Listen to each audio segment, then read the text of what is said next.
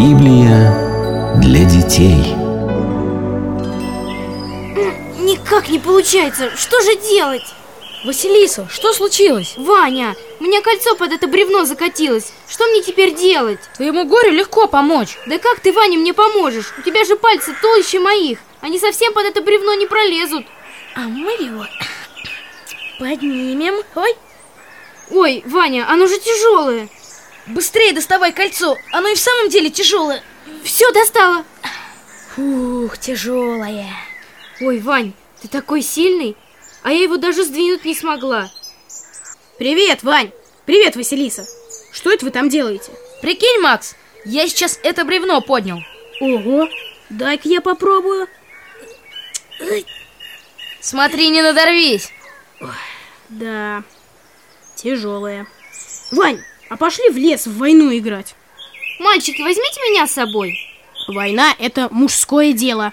А я санитаркой могу быть. Нет, ты не годишься. Ты слишком слабая, Василиса. И что? Если я слабая, то ни на что не гожусь? К сожалению, только сильные на что-то способны, а слабые никому не нужны. Это суровая правда жизни. Так что же, я никому не нужна? Ребята, идите сюда. У нашей курицы опять цыплята вылупились. Ну где цыплята? Где Где цыплята? цыплята? Тише, тише, тише. Что же вы так кричите? Отстань, отвяжись. Ой, мамочка, петух на Ваню напал. Сейчас я тебя в клетку отправлю за нападение. Вот так. Сиди тихо. Чего это с петухом? Ну идите сюда, скорее. Смотрите. Ой, какие хорошенькие. Да, они такие, такие, ну, не знаю, какие, но хочется для них что-то очень хорошее сделать. Мама, а почему все цыплята кажутся такими хорошими, а вырастают в таких противных петухов? Потому что они слабые, беззащитные, безобидные. Поэтому и хочется их пожалеть и что-то хорошее сделать. А петуха ты вон в клетку посадил. Значит, слабые тоже кому-то нужны. Слабые? Да все мы слабые. Как цыплята под крылом у Господа. Да, прости, Василиса. Это вы о чем? Да так. А давайте Евангелие почитаем, раз мы все собрались. Ну что ж, тогда собираемся на веранде. Ну что, вы готовы? Готовы!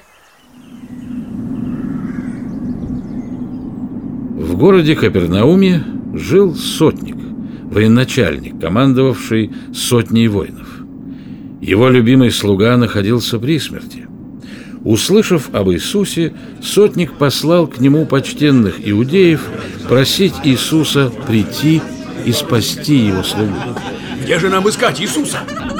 Вон, собрался народ. Верно, он там. А кто-нибудь из вас знает, как он выглядит? Думаю, мы его ни с кем не спутаем. Пойдемте. Вот он, Иисус! Учитель! Учитель! Что вам? Нас послал к тебе римский сотник. Его слуга при смерти. И он хотел, чтобы ты исцелил его. Он достоин, чтобы ты сделал ему это, потому что он любит наш народ и сам построил нам синагогу. Пойдемте к нему. Иисус пошел с ними. И когда находился уже недалеко от дома, воевода послал друзей сказать ему. Господин, господин, наш господин послал меня сказать тебе следующее. Не утруждай себя, ибо недостоин я, чтобы ты вошел ко мне в дом. Я и себя самого счел недостойным прийти к тебе. Скажи только слово, и мой слуга будет исцелен, поскольку даже я, человек подначальный, имея в своем подчинении воинов, говорю одному «Пойди», и он идет. И другому «Приходи», и он приходит. Услышав это, Иисус удивился вере сотника. Тот верил в то, что Иисус повелевает жизнью и смертью так, как сотник командует своими воинами. Повернувшись к сопровождающей его толпе, Господь сказал. Говорю вам, что я и в Израиле не нашел такой веры. Посланные же, возвратившись в дом, нашли слугу здоровым. А Иисус с учениками и множеством народа направился в город, называемый Наин. Когда он приблизился к городским воротам, то увидел, как выносили умершего мальчика, который был единственным у матери в доме. Как же ты меня оставил одну? На что ты покинул меня? Господь сжалился над бедной женщиной и сказал ей Не плачь Он прикоснулся к носилкам, дав знак остановиться и сказал Юноша, тебе говорю Встань Где я? Почему вокруг столько людей? Иисус воскресил его! Великий пророк восстал между нами, и Бог посетил народ свой! Слух об этом воскрешении прошел по всей Иудее и ее округе.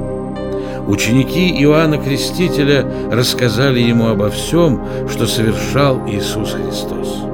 Тогда Иоанн призвал двоих из своих учеников и сказал им, Идите к Иисусу и спросите, ты ли Мессия, который должен прийти, или нам ожидать другого? И придя ко Христу, посланные сказали, Иоанн Креститель послал нас к тебе спросить, ты ли Мессия, который должен прийти?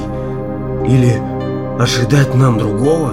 В это самое время Иисус исцелил многих людей от болезней и недугов, многим слепым даровал зрение и изгнал из многих злых духов. Он ответил пришедшим. Пойдите и скажите Иоанну о том, что пророчество Исаии о Мессии сбывается на ваших глазах. Слепые прозревают, хромые ходят, прокаженные очищаются, глухие слышат, мертвые восстают. И блажен тот, кто не соблазнится моим уничиженным видом и примет меня как Мессию. Когда посланные от Иоанна ушли, Иисус стал говорить народу о крестителе, свидетельствуя своими словами, что Иоанн не поколебался в вере в Иисуса, как в Мессию, но послал учеников, чтобы убедить и их в этой истине. Что смотреть ходили вы в пустыню, когда шли креститься от Иоанна? Не тростник же ветром колеблемый. На кого ходили вы смотреть? На человека, облеченного в мягкие одеяния? Но живущие в пышных нарядах и роскоши находятся в царских дворцах. Так на кого ходили вы смотреть? На пророка? Да, говорю вам, и больше, чем на пророка. Это тот, о ком сказано самим Богом в пророческом писании. Вот я посылаю ангела моего перед Мессией. Говорю вам, среди людей, рожденных женщинами, нет никого, кто был бы больше, чем Иоанн. И не случайно весь народ и мытари, увидев, что Иоанн послан от Бога, крестились от него. Только фарисеи и книжники, не захотев в это поверить, отвергли волю Божию о своем спасении. Они подобны своенравным детям, которым не нравятся ни печальные песни, ни веселые игры. Пришел Иоанн Креститель, и, желая строгостью своей жизни привлечь их через покаяние к царству Мессии, не ест хлеба и не пьет вина. А фарисеи и книжники говорят, в нем бес. Пришел и сам Сын Человеческий. Он, наоборот, всем доступен, прост и не строг, проповедует о своем царстве на трапезах, где его угощают. А фарисеи и книжники говорят, вот человек грешник, потому что любит есть и пить вино, друг мытарей и грешников.